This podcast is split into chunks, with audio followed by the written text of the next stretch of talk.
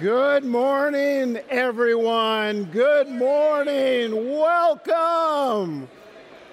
Welcome to the gathering, or as we like to call it, Children's Pageant Central. Morning, everybody. My name is Mike Marshall. I'm one of the pastors here, and we welcome you to First United Methodist Church and to the gathering. Those of you who are worshiping online, thank you for being with us.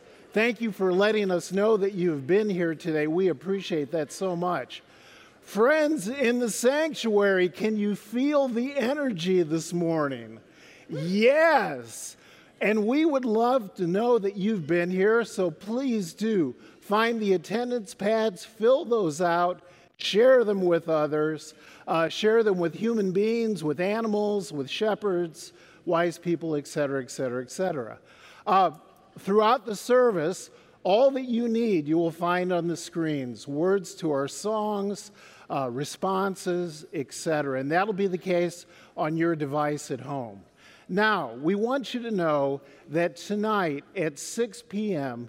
is going to be an important worship service. It's called the Service of Remembrance. It happens in our chapel, and it's to bring people together who have lost loved ones during this past year and want to give thanks for their lives during this holiday season. So we invite you to that 6 p.m. tonight. Now, before you leave this morning, we want to remind you of a couple things. Number one, we encourage you to bless our first responders. And you can do that by finding one of these flat, at the moment, flat boxes. You can find them right across from the Welcome Center or on the second floor in the entrance to the children's wing. If you take that home, fill it with baked goods and all kinds of treasures. Bring it back by December 23rd.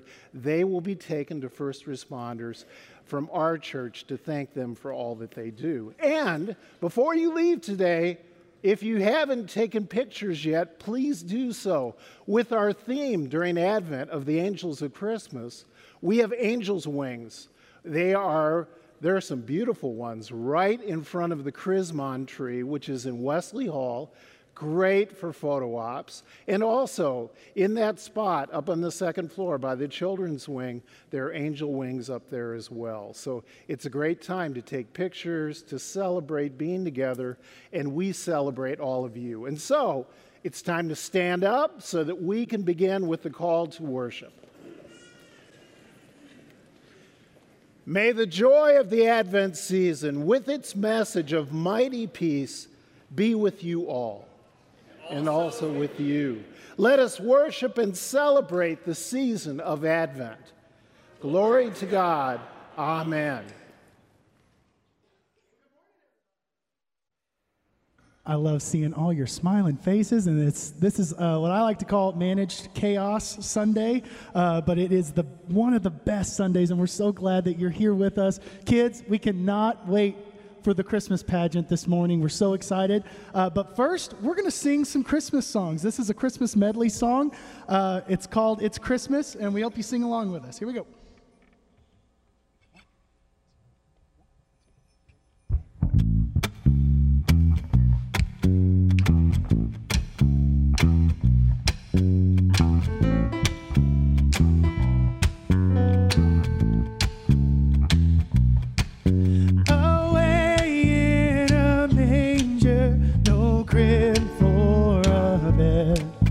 The little Lord Jesus lay down his sweet head.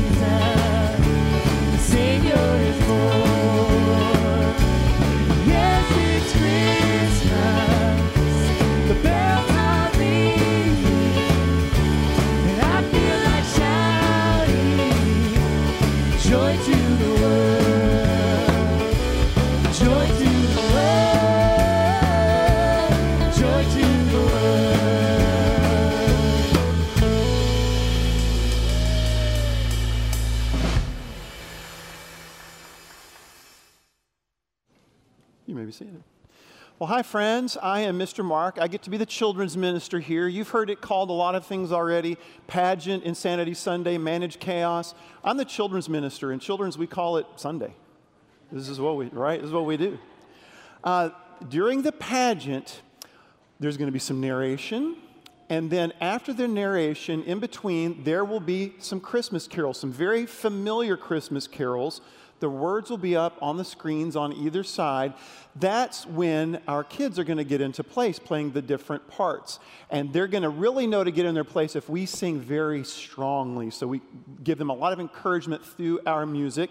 And then after the pageant, we'll have a moment for a photo op when everybody is in place. Sound good? Let's do it. In those days, the emperor made a decree that everyone in the empire should be counted. This meant that everyone had to go to their hometowns to register. Joseph had to go to his hometown, the city of David called Bethlehem. Joseph was engaged to Mary, who was expecting a baby. When Mary and Joseph arrived in Bethlehem, they found that there was no room for them in the inn. Mary and Joseph had to stay in a stable and this is where the baby was born. Mary wrapped the baby in swaddling clothes and laid him in a manger.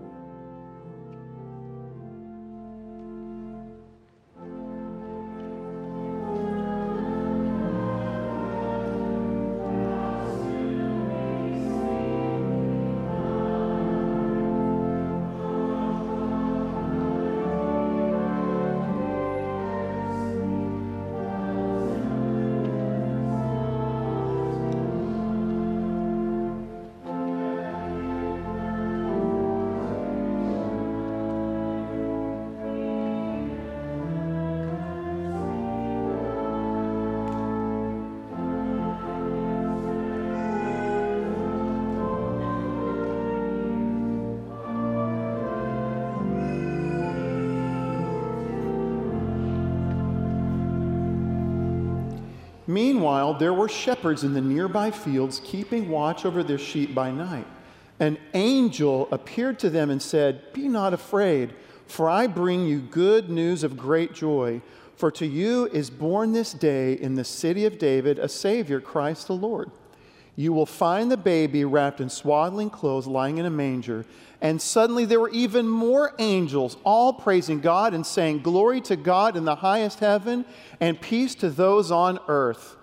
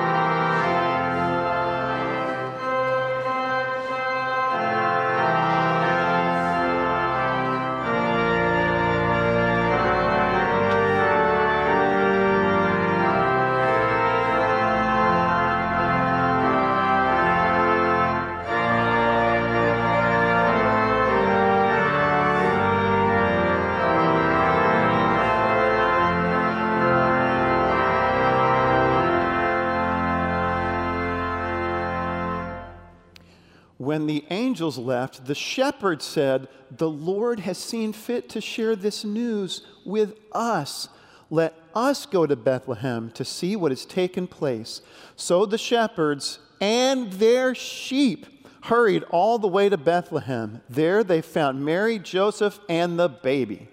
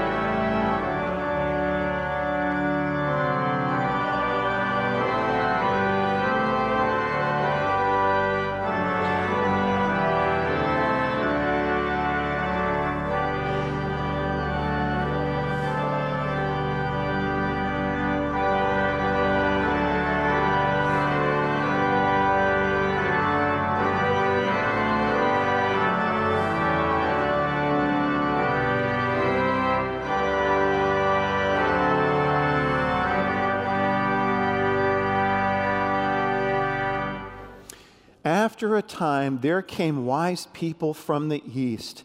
They were following a star in search of a Savior that the prophets had predicted. When the wise people saw that the star had stopped, they were overcome with joy. When they saw the child there with Mary, the wise people knelt, and there they laid before him gifts of frankincense, myrrh, and gold.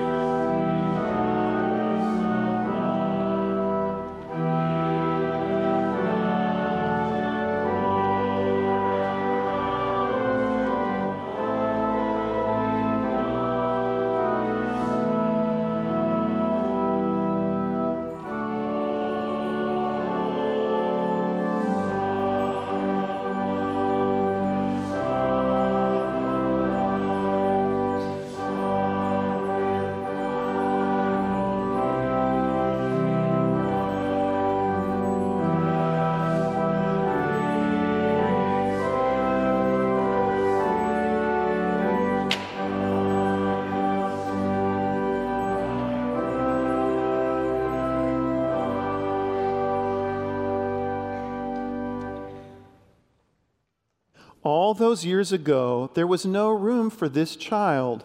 The Savior of the world, the King of kings, was born in a stable. Today, Lord Jesus, we make room for you. We make room for you in our lives. Today, we make room for you in our hearts.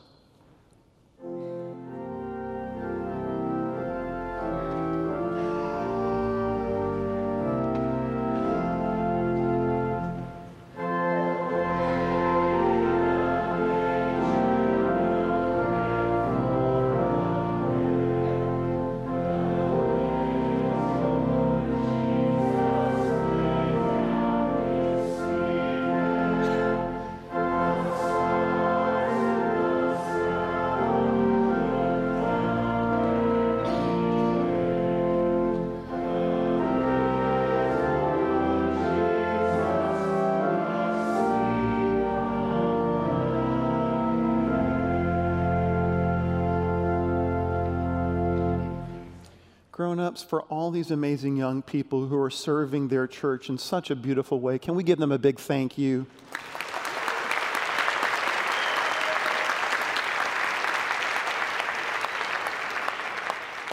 Not that you haven't been taking pictures already, but go ahead and snap a couple more. We won't move them just yet. So, yeah, there you go. Kids, you did well. You did it. And now, what we're going to do is we're going to whisk your beautiful children up to the second floor. We're going to get make sure their costumes are where they need to be for the 11 o'clock, and then we will get them. We, we need all the parents that, that we can that can come that, that, to help us get them up there and checked in. But then they'll be. We'll get them to their rooms after that for the rest of the time, and you can pick them up after. Okay. One more big round of applause for our amazing kiddos.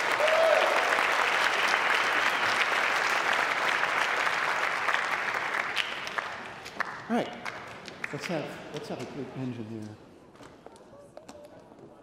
All right, everybody follow the leader. Michelle, you're a good leader. Trevor's a good leader.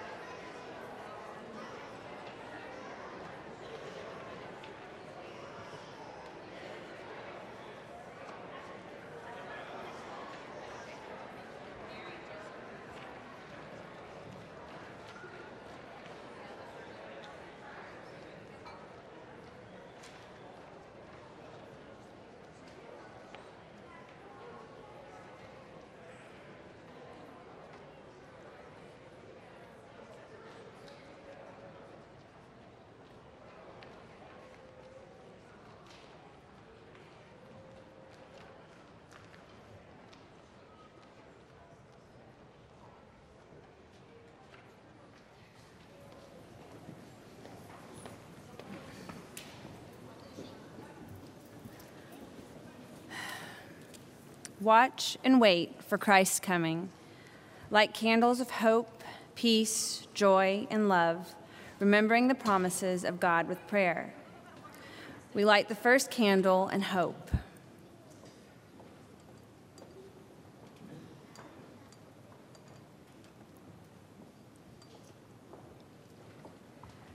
We light the second candle in peace.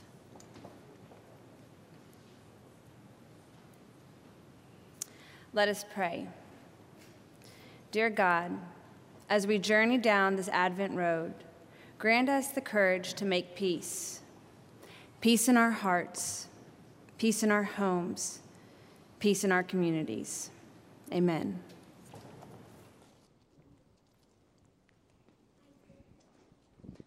Good morning. Wasn't that fun today to see all of our children? And it's just a glorious day. And we come now to our time of worship that we're just going to take a minute and pause and just uh, pray. Just spend some time reflecting on all the blessings that we have and all that God has given us. And so during the time of prayer, there's a time for you to lift up people that are on your hearts. And so I'm going to say, Lord, in your mercy, No, I'm going to say, hear our prayers. I get that messed up every single week. How many times have I done this? So, anyway, I just want us to stop and just settle ourselves because I know some of us as parents, we were messing with children. And so, this is our time. So, let's go to the Lord and pray. Almighty and everlasting God, you have ordained every time as a time of preparation for the coming of Christ. Yet we need the challenge of Advent to prepare for his birth.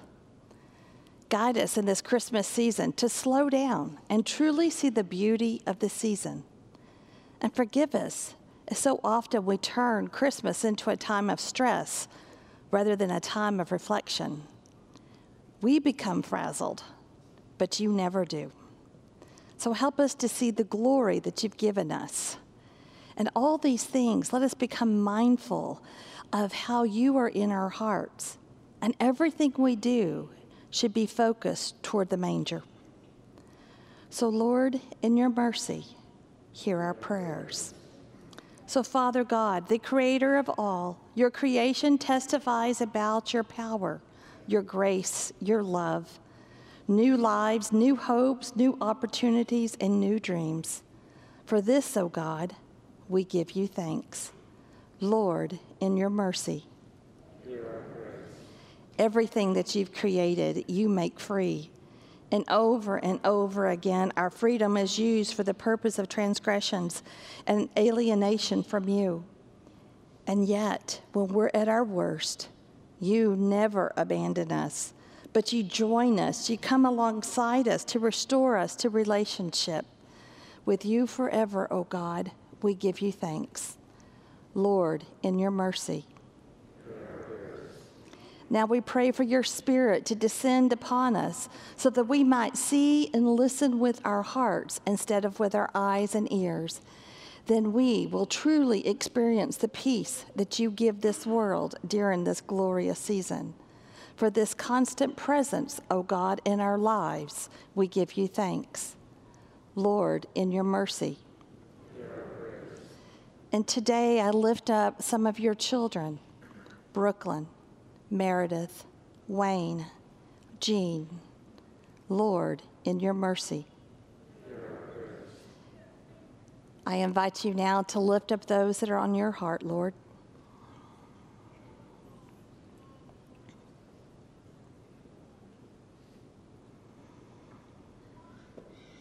Lord, in your mercy, hear our prayers. Lord, you have heard our prayers, and we give you thanks for your loving arms around us. Open our hearts to hear you as we open our arms to the Christ child. Lord, in your mercy, hear our prayers. Amen.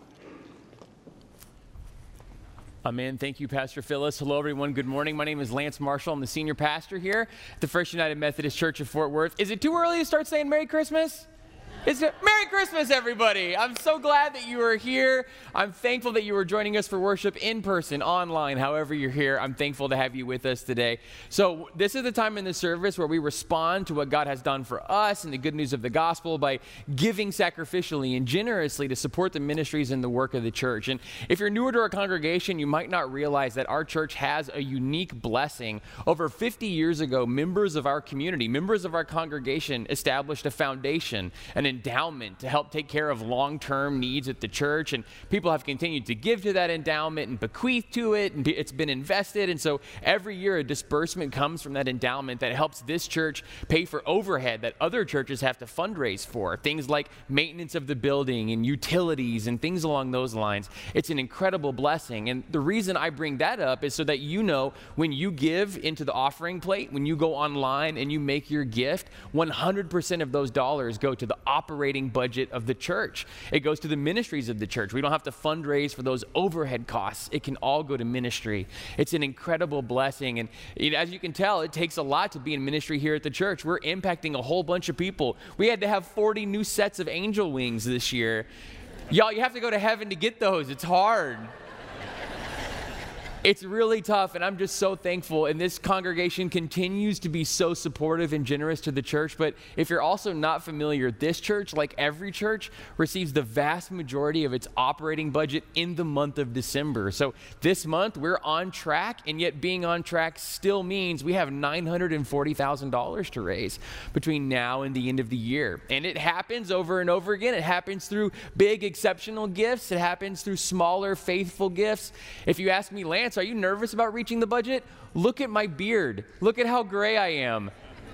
I'm 24 years old, and this is how, this is how gray I am. So, yes, of course, I worry every year. And yes, of course, miracles break out over and over again. So, I just want to thank you. I just want to acknowledge how faithful you've been all year. And I want you to faithfully consider going above and beyond to fill the budget for this year, to put us on a great path for next year, and to keep making sure that people like all of those kids and the families they represent have a home here in our community, being shaped into disciples of Christ with the good news of God's grace. So, I'm going to invite our uh, ushers to come forward. They're going to pass the basket baskets. Of course, you can give into the basket. You can also give online with your mobile device now or anytime by going to fumcfw.org slash give now. Now, would you please join me as we pray a blessing over these gifts?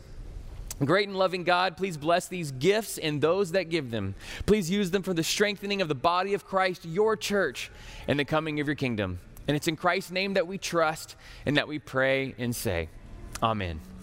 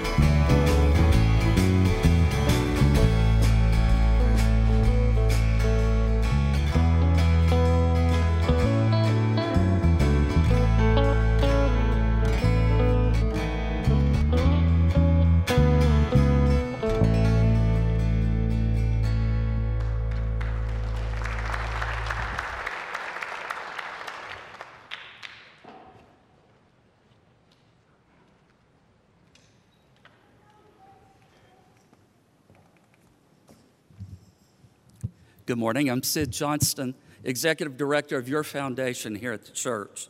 We're reading this morning from Luke chapter 1, verses 5 through 20. Now, hear the word of our Lord. In the days of King Herod of Judea, there was a priest named Zechariah who belonged to the priestly order of Abijah. His wife was descended from the daughters of Aaron, and her name was Elizabeth. Both of them were righteous before God, living blamelessly according to all of God. But they had no children because Elizabeth was barren and both were getting on in years. Once, when he was serving as priest before God during his section's duty, he was chosen by Lot, according to the custom of the priesthood, to enter the sanctuary of the Lord to offer incense. Now, at the time of the incense offering, the whole assembly of the people was praying outside. Then there appeared to him an angel of the Lord standing at the right side of the altar of incense. When Zechariah saw him, he was terrified, and fear overwhelmed him. But the angel said to him, Do not be afraid, Zechariah, for your prayer has been heard. Your wife Elizabeth will bear you a son, and you will name him John. You will have joy and gladness, and many will rejoice at his birth, for he will be great in the sight of the Lord. He must never drink wine or strong drink. Even before his birth, he will be filled with the Holy Spirit. He will turn many of the people of Israel to the Lord their God. With the spirit and the power of Elijah, he will go before him to turn the hearts of parents to their children and the disobedient to the wisdom of the righteous, to make ready a people prepared for the Lord. Zechariah said to the angel, How can I know that this will happen? For I am an old man, and my wife is getting on in years. The angel replied, I am Gabriel. I stand in the presence of God, and I have been sent to speak to you and to bring you this good news. But now, because you did not believe my words, which will be fulfilled in their time, you will become mute, unable to speak, until the day these things occur. God speaks to us through the reading of Scripture. Thanks be to God. Amen. Thank you, Sid. Before we consider today's scripture reading and today's message, I want to say a word of thanks to everyone who's been a part of the service today, all the parents who got here extra early to make sure all the angels and sheep were ready. Thanks for children's ministry. Thanks to youth ministry. Thanks to our tech team for connecting us online and in person. Again, my name's Lance. I'm the senior pastor of the church. I love today so much. I love children's, uh, the children's pageant Sunday because that's what people want, right? It's like if you go see Lynyrd Skynyrd, you want to hear Freebird, right? Like give them what they want. You're you're going to church in December, give them the children's pageant. I just love it. I just love today. I have, I'm feeling really good today. I'm feeling like I'm in exactly the right place, doing exactly the right thing. Woke up this morning. Always wake up really early on Sundays before church and have some quiet time before the day gets going. And are any of you having that quiet time in the morning right now? But the difference is there's a Christmas tree now. Oh come on. It's so good. It feels so right. It feels so right to be here in the middle of church with little angel wings, feathers still on the ground. There's this is the only Sunday I have to worry about knocking Jesus onto the floor. So I'm going to do my best, but it just feels so right. The lights, the garlands, everything, it just feels exactly right. It feels like I'm doing what I'm supposed to be doing. We're doing what we're supposed to be doing. We're connected with the real meaning of what's actually going on. It just feels so right. And this is the holiday season, right? This is the most important time of the year. It's the best time of the year. It just is. It just is. And you know it is because if you ask any kid, any kid, what is your favorite time of the year? What do they say? Yes, it's Christmas. No kid goes, you know what? I just really enjoy the fall when the leaves start to turn.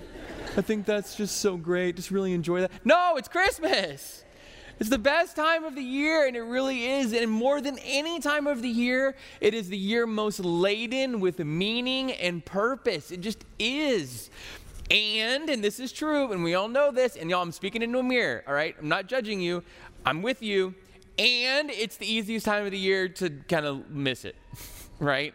For you, you know the purpose and you know what it's all about, you know what you really should be focused on, and yet it's the easiest time of the year for all of us, me included, to, to kind of miss it, right? And so often preachers focus on how the missing it can be really about the Christmas season and how it can become more commercial and things like that. But y'all realize the missing it actually goes all the way back and truly begins on Thanksgiving. It really does. You may not realize, but people start to really miss it when the holiday season begins in Thanksgiving. Perfect example. What is the highlight of Thanksgiving? What's the whole purpose of Thanksgiving, right? It's the food, it's the spread, and yet some people miss it and they ruin it by getting up at like five in the morning and jogging. they go for a run. You're missing it. You can do that all year long. Th- today is not the day for that. Today is the day for the Thanksgiving Day parade and the dog show and the food, right? That's what the morning should be about. There's nothing else. Parade, dog show, food. That's it. No jogging, right? They're missing it. And what's the whole point of Thanksgiving? To sit around and to give to give thanks and gratitude for what we have and the blessings we've received, and it's good. And then we wake up the next morning at like four, and we fixate on everything we don't have and what we need. And either, and you can be like, oh, I don't do that. You're on your phone. You're shopping like crazy. You are lighting Amazon up on Black Friday. You are. This is church. Tell the truth we miss it. Right? It's all about giving thanks for what we have, and then we immediately turn it around into the galloping greedy gimmies. Thanksgiving is about being together with your family or your loved ones, your family of choice, or your neighbors. So many of you hosted amazing neighborhood parties this year and just celebrating and being together and speaking words of unequivocal kindness no matter what, and never disagreeing with each other about anything no matter what right? And enjoying perfect harmony and unity between all people at all times, no matter what. Does that sound like your Thanksgiving? How is it that we take the day that is unequivocally about being together with loved ones and we turn it into the Super Bowl of arguing? How is that the case? And I have to tell you, it's particularly the case in my family, and not my entire family. It's just between me and my dad. And dad, I know you're watching. You're going to want to mute this for like two minutes. My dad and I see the world exactly the same way. We're so close. We love each other so much. And we share that love by arguing. And the biggest issue we have is that I know everything about everything. and he just doesn't realize that yet. And I've been telling him since I was like 16. And he just doesn't get it how do we take the most wonderful time of the year, the most special time of the year, and we miss it? We miss it. It's not because we're bad, right? It's not because uh, we're trying. It's just because we're human. It's who we are. And God knows we're human. God knows what we are like. God knows the pitfalls into which we fall. And so God knows where God is trying to reach us right? God knows all of this about us. And so when God's trying to reach us, God knows what God needs to do. Does that make sense?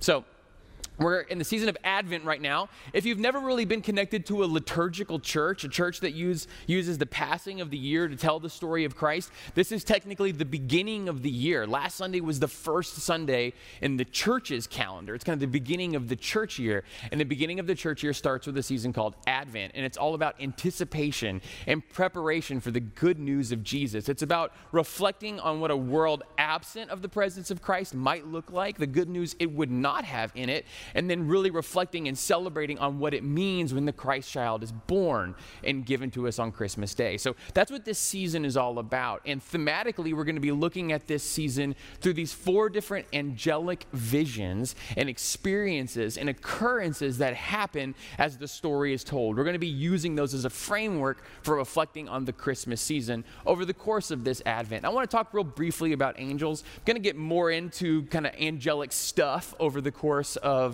uh, this uh, sermon series, but I don't want to use it all up on just the first sermon. But angels in the Bible are complicated, right? It's not always as simple as a beautiful looking human. Um, it can be, but it can also be something different.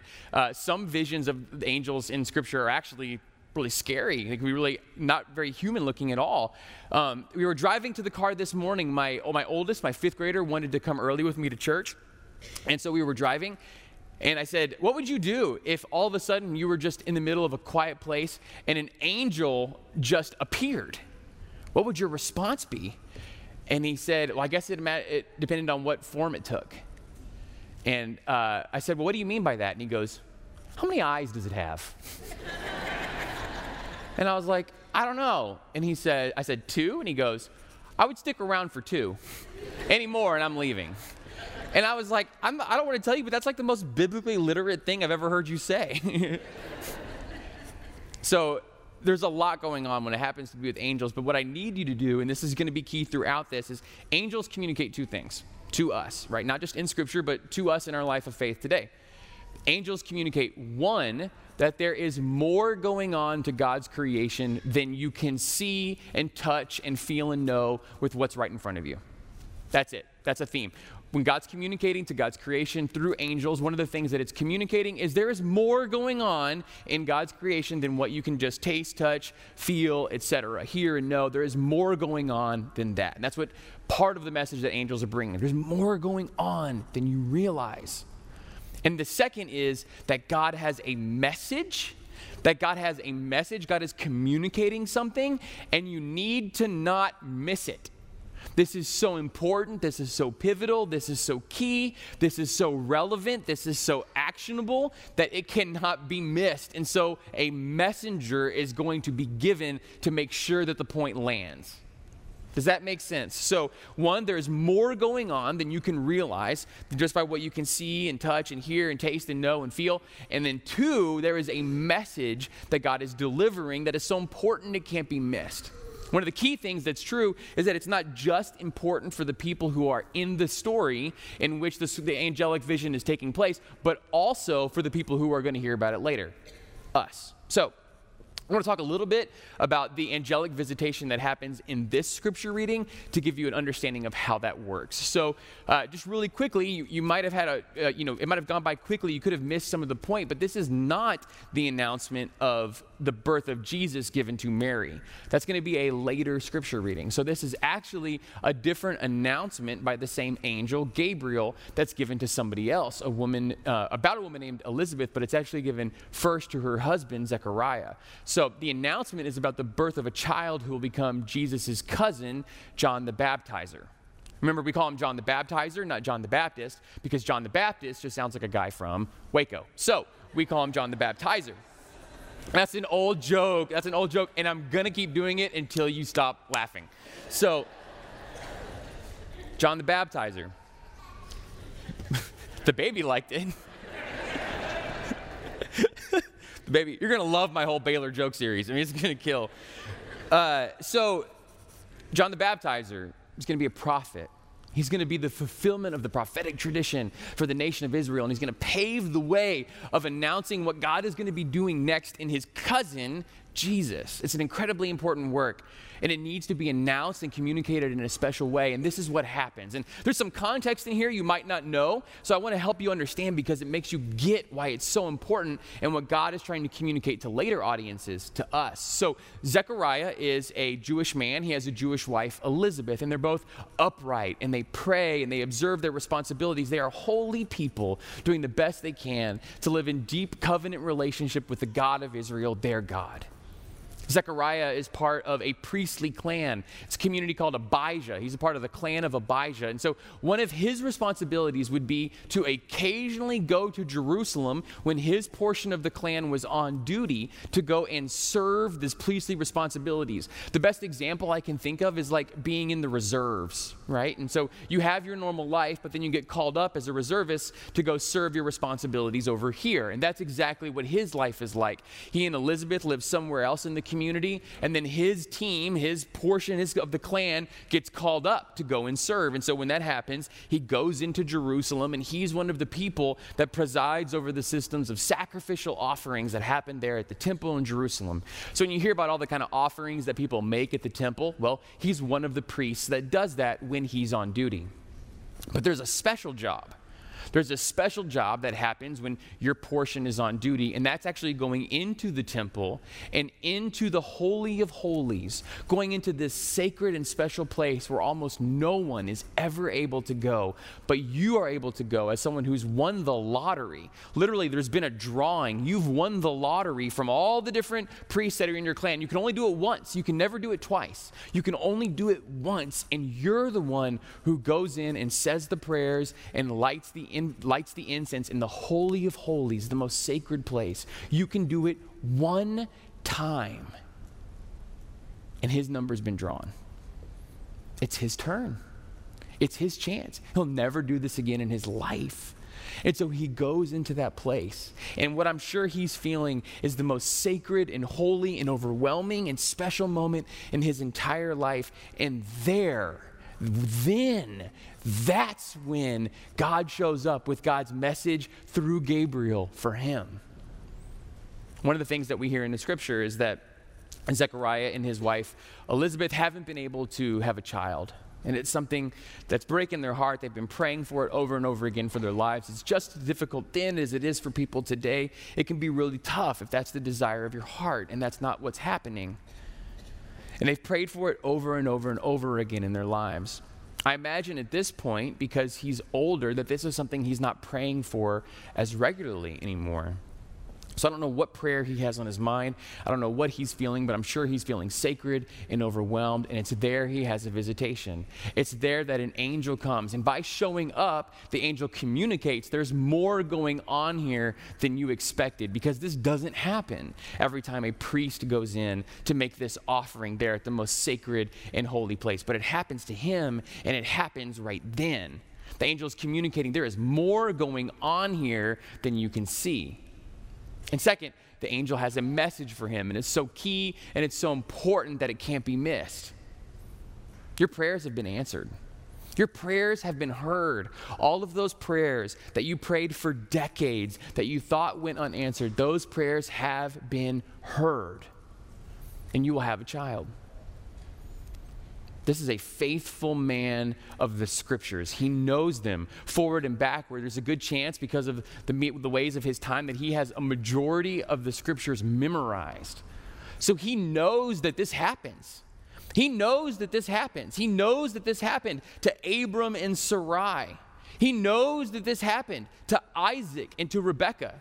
He knows that this happened to Elkanah and to Hannah. He knows that God does this. He should know that this is the kind of thing that God does for God's people. And his response is prove it. Prove it. He's at the most holy place there is in all of the world and the most holy time that he could hope to experience. And he has a visitation from Gabriel, someone he knows because Gabriel was active in the book of Daniel, so he would have absolutely have known who Gabriel is and what Gabriel represents and who Gabriel speaks for. And his response is that is such good news, that is so incredible, that is exactly the kind of thing I've been hoping for to the point that I can't believe it. I just can't receive that good of news. Um, I love how he says, uh, "This is how could this be true? Because I am old." And Gabriel's response is, "Well, I am Gabriel. you are old. I am Gabriel." We don't have a, uh, an angel org chart in the Bible, unfortunately. Uh, but we do know from scripture and from tradition that Gabriel's as high as it gets. And this is what Gabriel does. And Gabriel says, I communicate on behalf of God. That's, that's who I am, that's what I do. And because of his non belief, he's actually muted.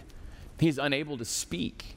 He's mute for the entire pregnancy. If you go on to read later on in the scripture, he's mute for the entire pregnancy. And when they're trying to name the child, uh, Zechariah actually writes down his name will be John. And at that point, he's able to speak again. It's his affirmation of what God has done that he's it's able to restore his speech. And it's so funny. I used to think of that as, as punishment, right? It's like you didn't believe, and so you're punished. And that may have been the case, right? That may have been the case. How I read it today, though, is the most incredibly powerful and resonant and good thing beyond that he, what he could ever hope for has happened to him. And he is given the opportunity to shut his mouth and to just sit with it and to let it sink in. To not explain it away, to not answer questions, to just sit there and hold that truth in his heart. I used to think about the fact that he speaks up and just see that as punishment. And now, as a person who speaks too much, I see that as one of the most powerful things that could possibly happen for his life of faith. God has announced some incredible good news, and he's not allowed to just argue it or explain it away or you know or run over so many so many so many times with somebody else that he works it down to such meaningless details that it no longer matters he has to just sit with it and let it sink in something that he never expected something that he didn't see coming but he could have his rejection of this work of god is actually going to foreshadow other people's rejection to what God is doing throughout the course of the story. We'll, we'll see both that rejection, we'll also see what it is to accept and to respond to what it is that God is doing in a later scripture reading today. But I'm going to leave you with this God is present and at work.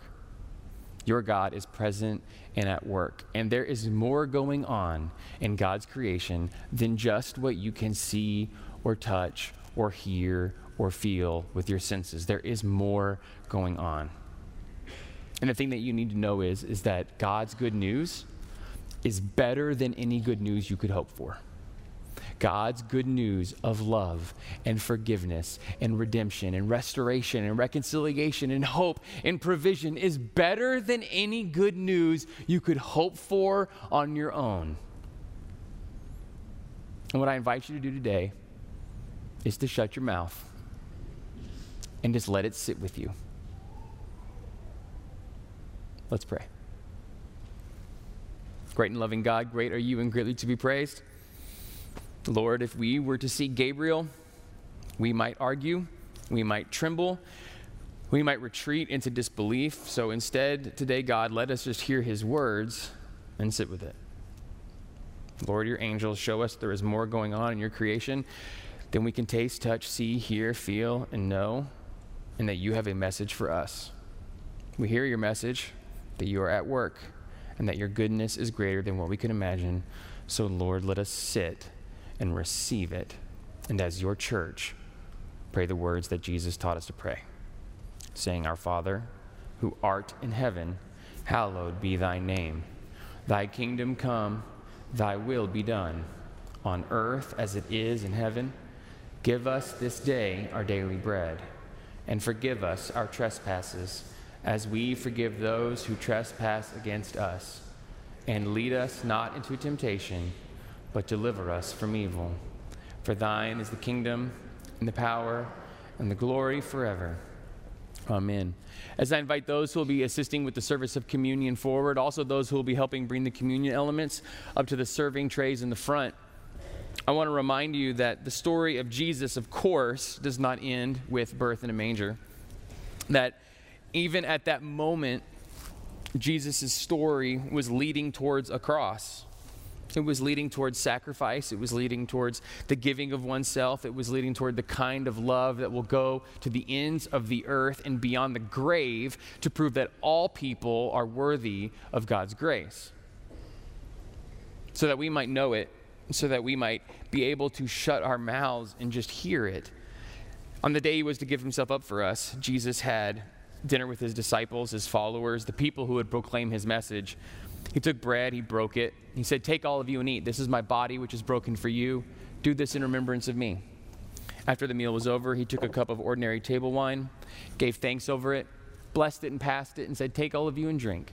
This is my blood of the new covenant, poured out for you and for many for the forgiveness of sins. Do this as often as you drink it in remembrance of me. So, as we eat and drink of this bread and this cup, we do so in remembrance of the Christ who came to us on Christmas, who died for us on Good Friday, who was resurrected on Easter Sunday, and who promises the good news that God has for you is bigger than you could ever imagine. We receive communion by starting in the rear of the room. The ushers will release you, and you'll come forward down the center aisles with your hands held open like this a piece of bread or a piece of gluten free uh, whatever you call gluten free uh, bread. Um, will be taken and placed in your hands. You'll then go to the next station. A piece of a cup of non-alcoholic grape juice will be there for you. We always use non-alcoholic juice so that we are fully inclusive of people who hold their sobriety very closely. As you then head up the outside aisles, there will be a trash receptacle for your now empty cup. This is not the gatherings table or the First United Methodist Church's table. This is Christ's table. And like his love, like his grace, like his power, like his presence, it is for every single person here today every age, every background, understanding. It is for you. The table is set, the meal is ready. There are stations in the balcony and at the front. Come forward and be fed.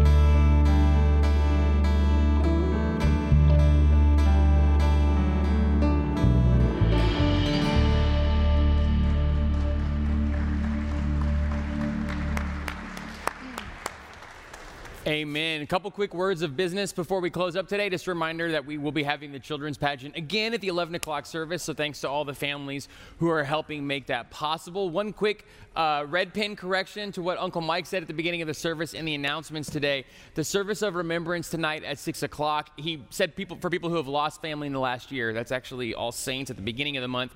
The service of remembrance tonight is for anybody for whom the Christmas season and the holiday season is actually a season that has a lot of grief and loss and difficulty in it. And we have this service in the chapel so that you know you're not alone, so that you can be with other people who are experiencing the same thing and you can have a service of healing and peace in the midst of all that. So if you if that's not you, but you know for someone else, please make sure they know about it tonight at six o'clock. Finally, the Christian Men's Breakfast, our once a month gathering, the first Wednesday of every month, is this Wednesday from 7 to 8 a.m. at Martin House Brewing over on the east side of Fort Worth. More information about that on our website. Now, would you please bow your heads and receive this benediction. May the Lord bless you and keep you. May God's face raise and shine upon you. And may the good news that goes beyond belief of God's grace and love for you strike you into stunned silence today and every day. Amen. Go in peace.